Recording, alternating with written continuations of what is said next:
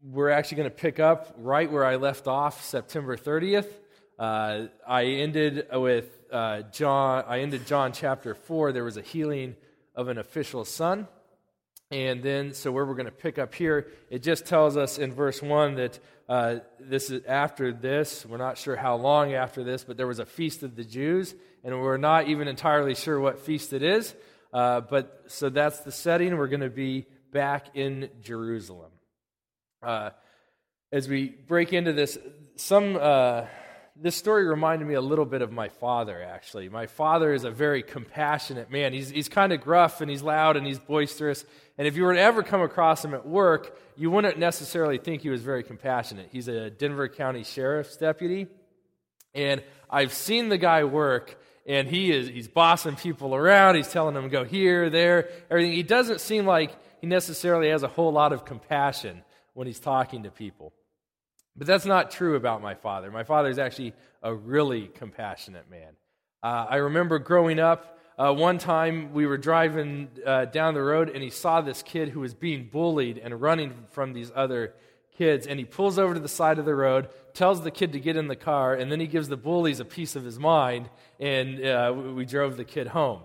Uh, and there was uh, other kids, there were I don't know if any of you guys did Awanas growing up, but Awanas is this thing where you go to church on like a weeknight, and there's a game night, and then after the game night, you would uh, memorize Bible verses, and there would be a lesson. And my dad led that, but he also did something beforehand. He drove a van, like a twelve-passenger van, around to this neighborhood that was, was just a, a terrible neighborhood to live in. Most of the kids there lived in broken homes where the dad and mom were alcoholics or drug addicts, and my dad would uh, pick all these kids up and t- bring them to the church. And there was one family in particular, a, a young boy and a young girl, who even amongst those kids were just, uh, they had the rattiest clothes, they smelled awful all the time, um, and yet my dad loved these kids anyway, and he would give them candy, and I remember taking food to them for Thanksgiving. And that even translated in uh, to later in life. My dad is still a very compassionate man, even when he's at his job. Last year, the X Games were being held in downtown Denver, and my dad works in the Denver County Courthouse. And there's the courthouse, and they'd blocked all the streets off around the courthouse. And it was just filled with people, and there were, you know, the bike ramps and the skateboard ramps and all of that. And uh, he's patrolling through the, the corridors of the courthouse, and he comes across this blind man. And there's a blind man who has come, and he's come to pay a ticket, and he's had to work for hours through this crowd that he had, you know, obviously he was having a tough time getting there, and by the time he'd finally made it to the courthouse, uh, the cashier's desk was closed. Only night court was going on for traffic violations. And so this poor man uh, started to get really upset because it meant that the next day he was going to have to come back through the crowd and again try and make it in time to pay this ticket that he had. So my dad asked him, he said, well, where did you, uh, why did you get the ticket? And even the, the way the guy got the ticket was a sad story. He w- had been riding the bus down to, in downtown Denver, and the way it works there, you uh, pay for like a voucher, and then you get on the bus, and then they come through after the bus is moving and check it. Well, sometime between the time he'd bought this and the time he'd sat down, he lost his ticket. And so he'd received a thirty-five dollars fine. And my dad just really felt bad for this guy, and he said, look, give me the ticket. You don't have to come back here tomorrow. I'll pay the ticket for you, and you don't have to worry about it. So that was what happened. The, the next day, my dad went to the cashier. He gave the cashier the ticket, and he paid the fine. Well, sometime later, it got to my dad's superiors that he was paying fines for criminals. So it, it totally got turned around, and he gets called in the office, into his lieutenant's office, and he's like, what did I do wrong? And, uh, well, Colburn, is it true that you're paying fines for criminals? My dad is like, what are you talking about? This has no idea what's going on. And then he remembers that he's paid this fine for the blind man. Now, when I heard this story, I, I was upset for my dad. I was like, what, you're getting in trouble for this because somebody had gone and, and ratted him out. Like, who would do that? My dad was being kind and compassionate toward this poor guy, and yet all he ends up getting out of it is trouble. Uh, when I was reading this, I actually thought, how much worse would it have been if it had been the blind man who had called my father's superiors and said, hey, I just want you to know uh, your sheriff's deputies are, are paying fines for criminals. Just thought you should know that. Yeah, we would think that would be awful of that guy to do that because my dad had just helped him out. And yet, that's exactly what we're going to see happen to Jesus today. We're going to see him get sold out by a man he has just helped. And yet, through that situation, Jesus is going to reveal something absolutely amazing through it. So let's get started in chapter five, verse two now. Now there is in Jerusalem, by the sheep gate, a pool, in Aramaic called Bethesda, which has five roofed colonnades. In these lay a multitude of invalids, blind, lame, and paralyzed. One man was there who had been an invalid for thirty-eight years. Okay, so on the north side of Jerusalem, outside, or at the north side of the wall, there was a, a gate, the sheep gate, and outside that there's this pool. And the pool is actually a double pool. There's two pools, and in between it there's one colonnade, and then on each of the four sides there's another colonnade. Okay, now, a colonnade, uh, if you're wondering what a colonnade is, kind of just think of classical Greek architecture maybe. It's uh, it's going to be a, a building that is uh, supported all by columns, so you have these big columns and then a roof over it. If you think about the Parthenon, the Parthenon is a colonnade.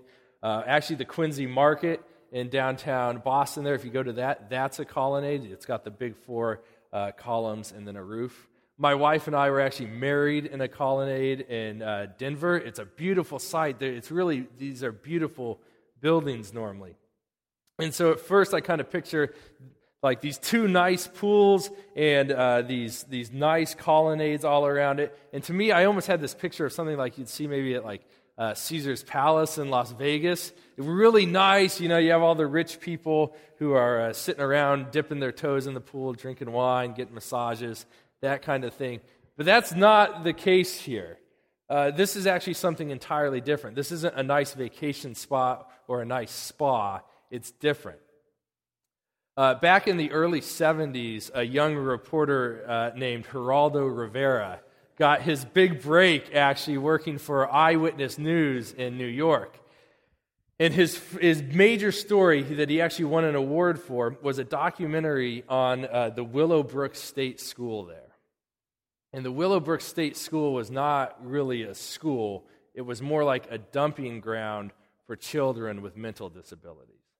And when he went inside it and looked inside, all he took the cameras in and all you saw was just many, many children who were malnourished, poorly clothed, if they had any clothing on at all, and there was excrement everywhere. Okay, that is more of the picture you should have when you're when you're uh, looking at this setting here. Okay, these colonnades are filled with people who can't take care of themselves. This isn't a pretty place to be, and it's certainly not a place you would expect anyone of any importance to be. This is a place they would rather pretend just didn't exist. But this is where we find Jesus. And when he's there, he finds a man who has been a, an invalid for thirty-eight years. He has been able to do nothing for himself for thirty-eight years. Verse six, when Jesus saw him lying there and knew that he had already been there a long time, he said to him, "Do you want to be healed?" The sick man answered him, "Sir, I have no one to put me into the pool when the water is stirred up. And while I am going, another steps down before me." Jesus said to him, "Get up, take up your bed, and walk." And at once the man was healed, and he took up his bed and walked. So Jesus sees this man here who's been there a long time, and he initiates the conversation. He says, "Do you want to be healed?" And like the woman uh, at the well that we heard about two weeks ago, this man clearly has no idea who is standing in front of him because his answer is kind of weak, actually. If someone asked me uh, if I wanted to be healed of that sickness, I, I would think the first thing out of my mouth would be, "Yes, I would like to be healed of this, please." And instead he starts talking about the pool.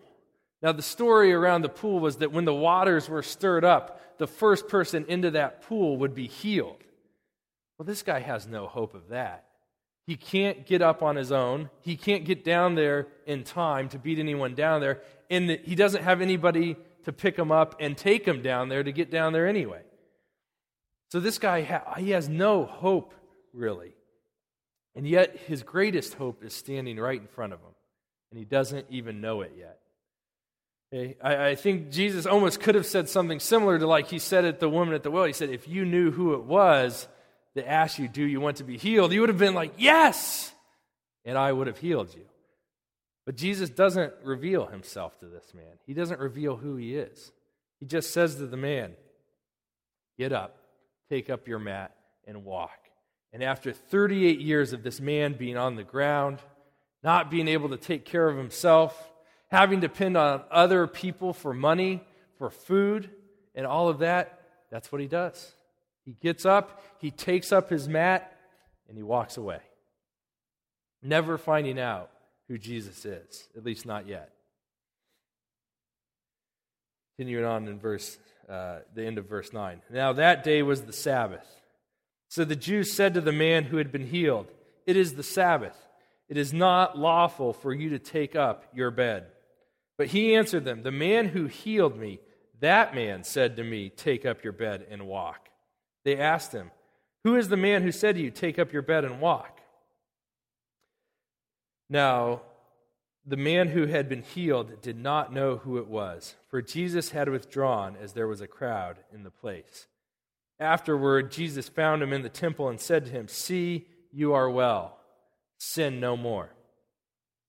Okay, so the man uh, is carrying his mat on the Sabbath. So the Sabbath was actually instituted by God a long time ago. So we shouldn't see the Sabbath and think of it as the, a bad thing. The Sabbath is actually a good thing. It's a great thing. God created the earth in six days, and on the seventh day, we are told he rested, and he made that day holy. And that day was supposed to be a great day for the people who believed in God. Uh, think about that day. It's a day where you rest. You take it off of work. You're not worrying about bills. You're not worrying about, uh, you know, you're not worried. In my case, I'm not, wouldn't be worried about grading papers or calling students' parents to tell them their son or daughter's failing. Uh, you don't have to worry about any of that. And better than that, it's not just a day of rest. It's a day where you get to rejoice in God and enjoy his presence and worship him. Hey, uh, Joey and I actually have a lot of discussions about to having Sabbaths. We're like, oh man, the other day I got a great Sabbath.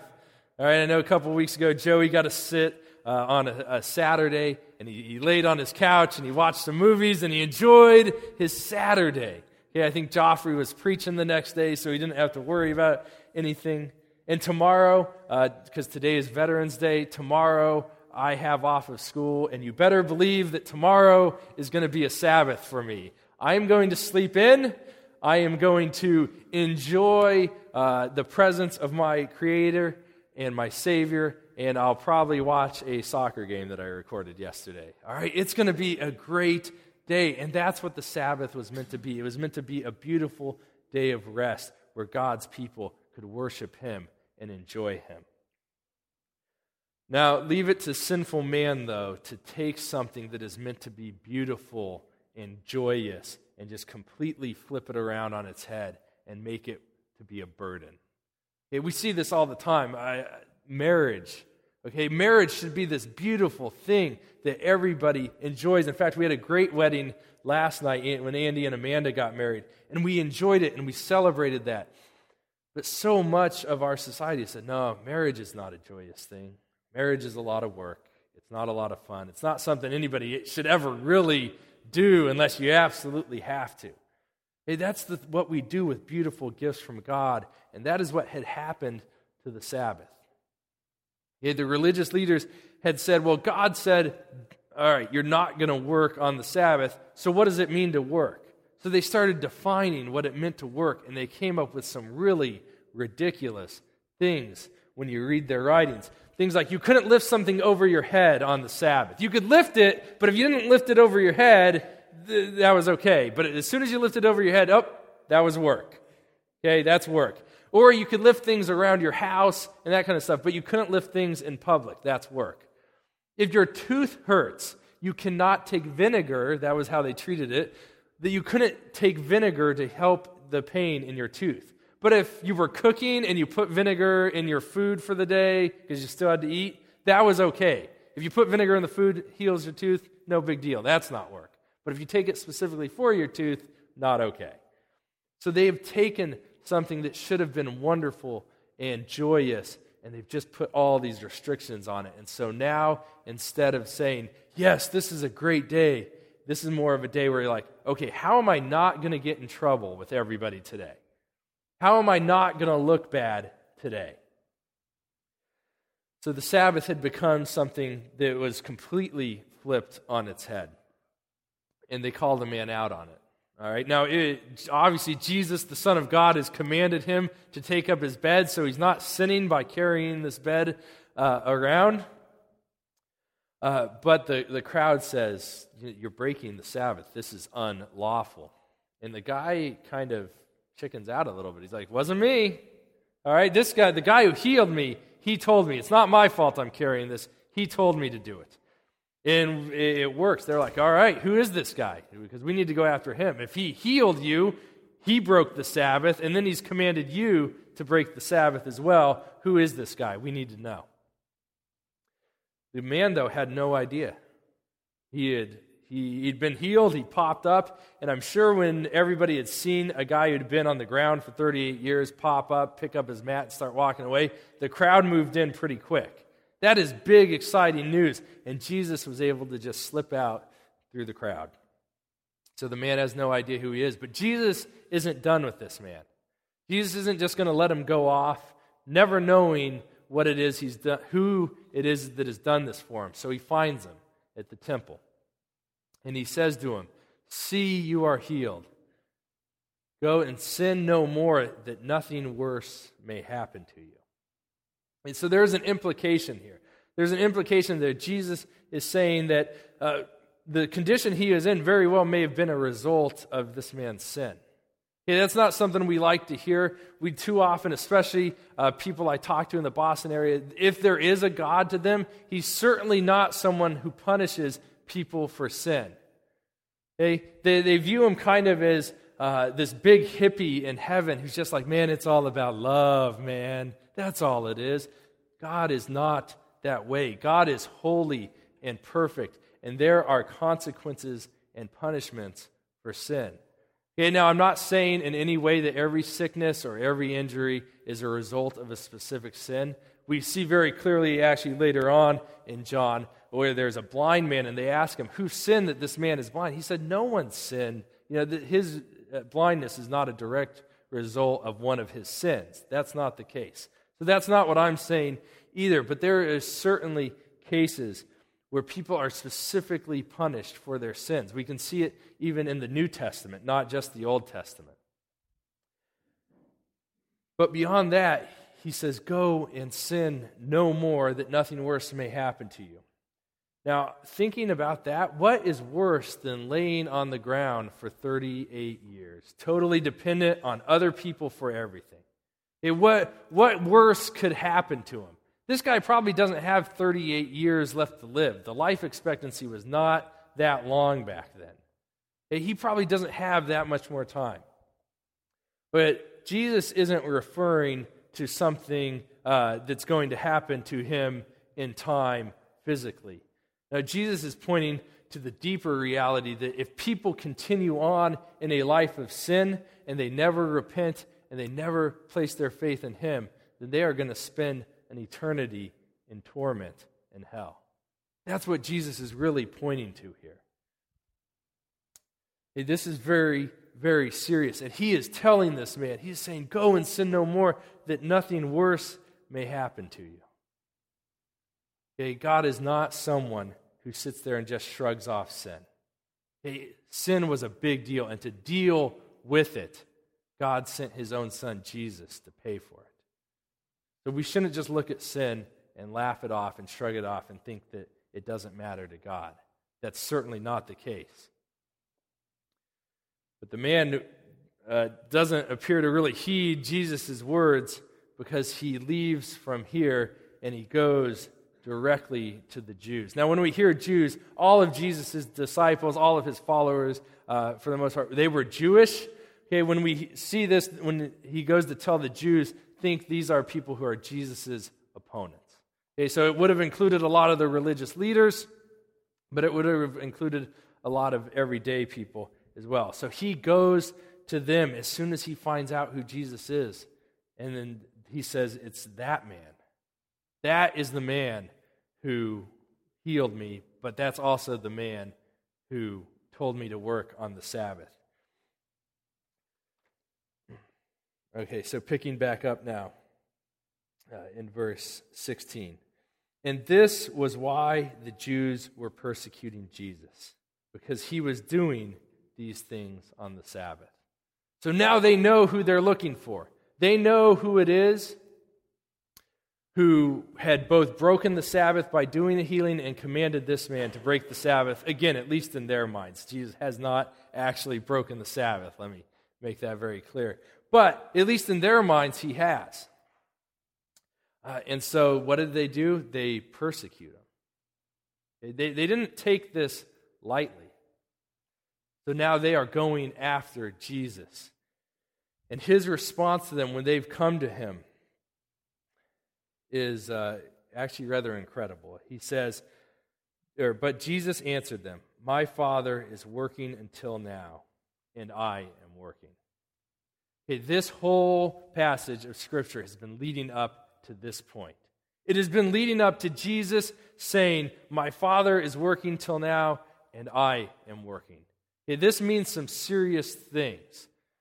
Joey has told us before, uh, but I'm going to reiterate it here, that it was common for the people in that time to call God our Father.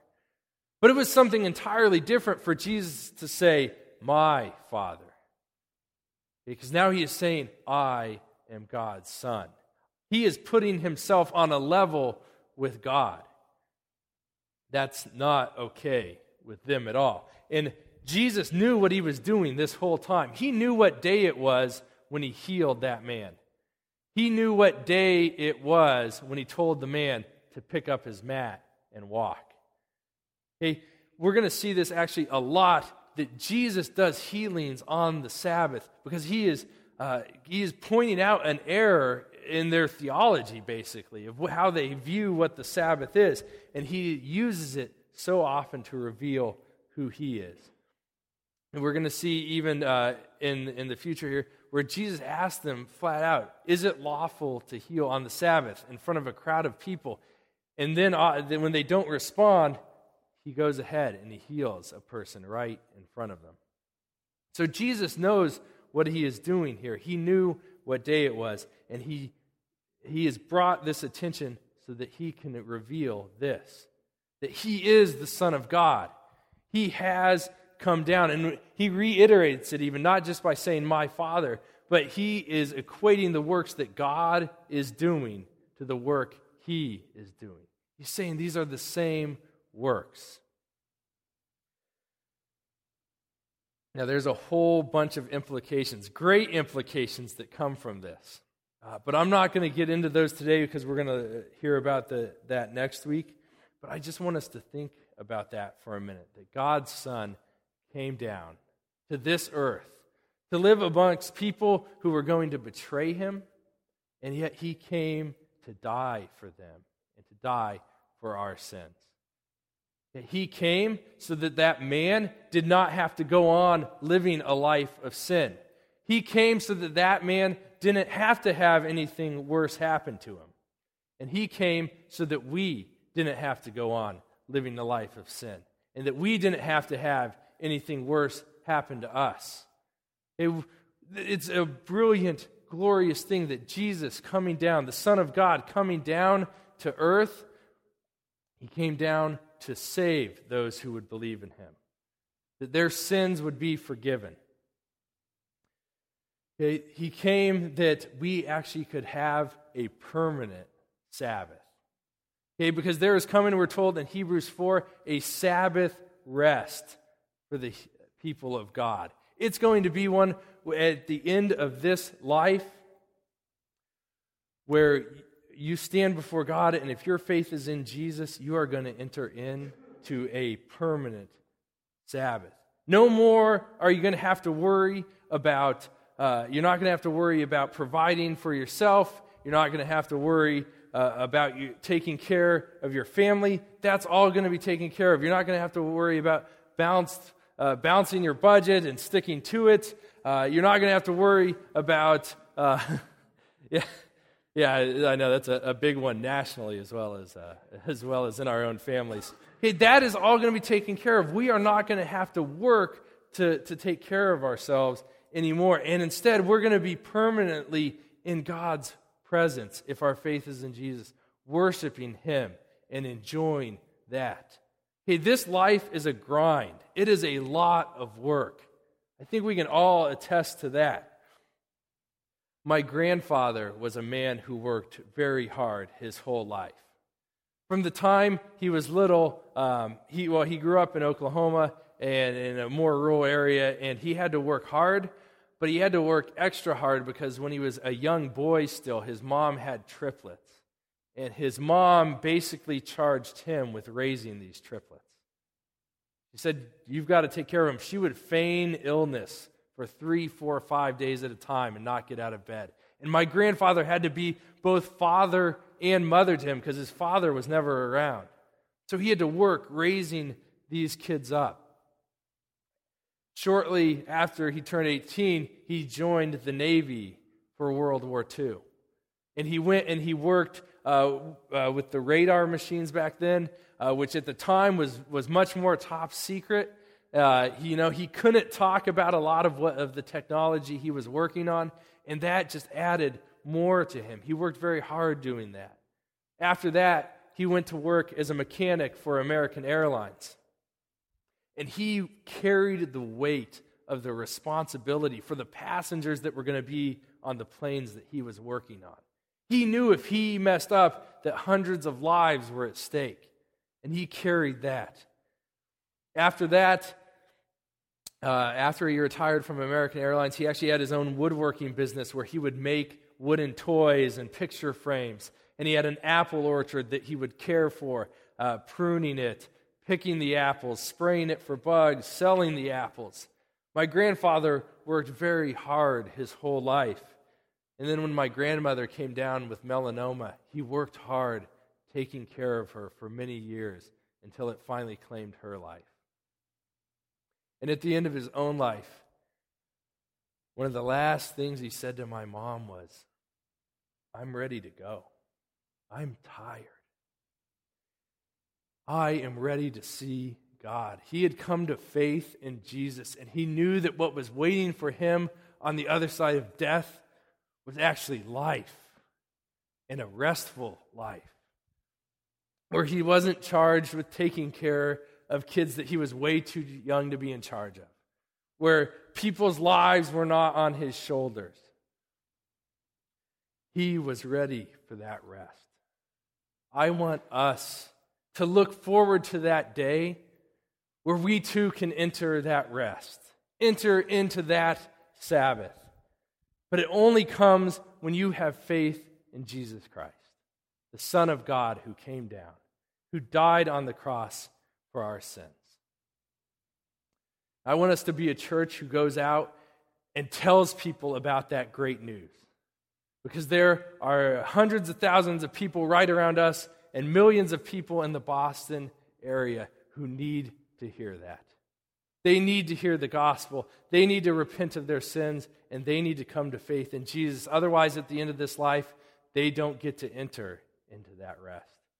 Instead, they will be eternally tormented in hell. We don't want that. That is not what we want. We want many people to come to faith in Jesus. We want many people to spend eternity with us, rejoicing, resting, worshiping God.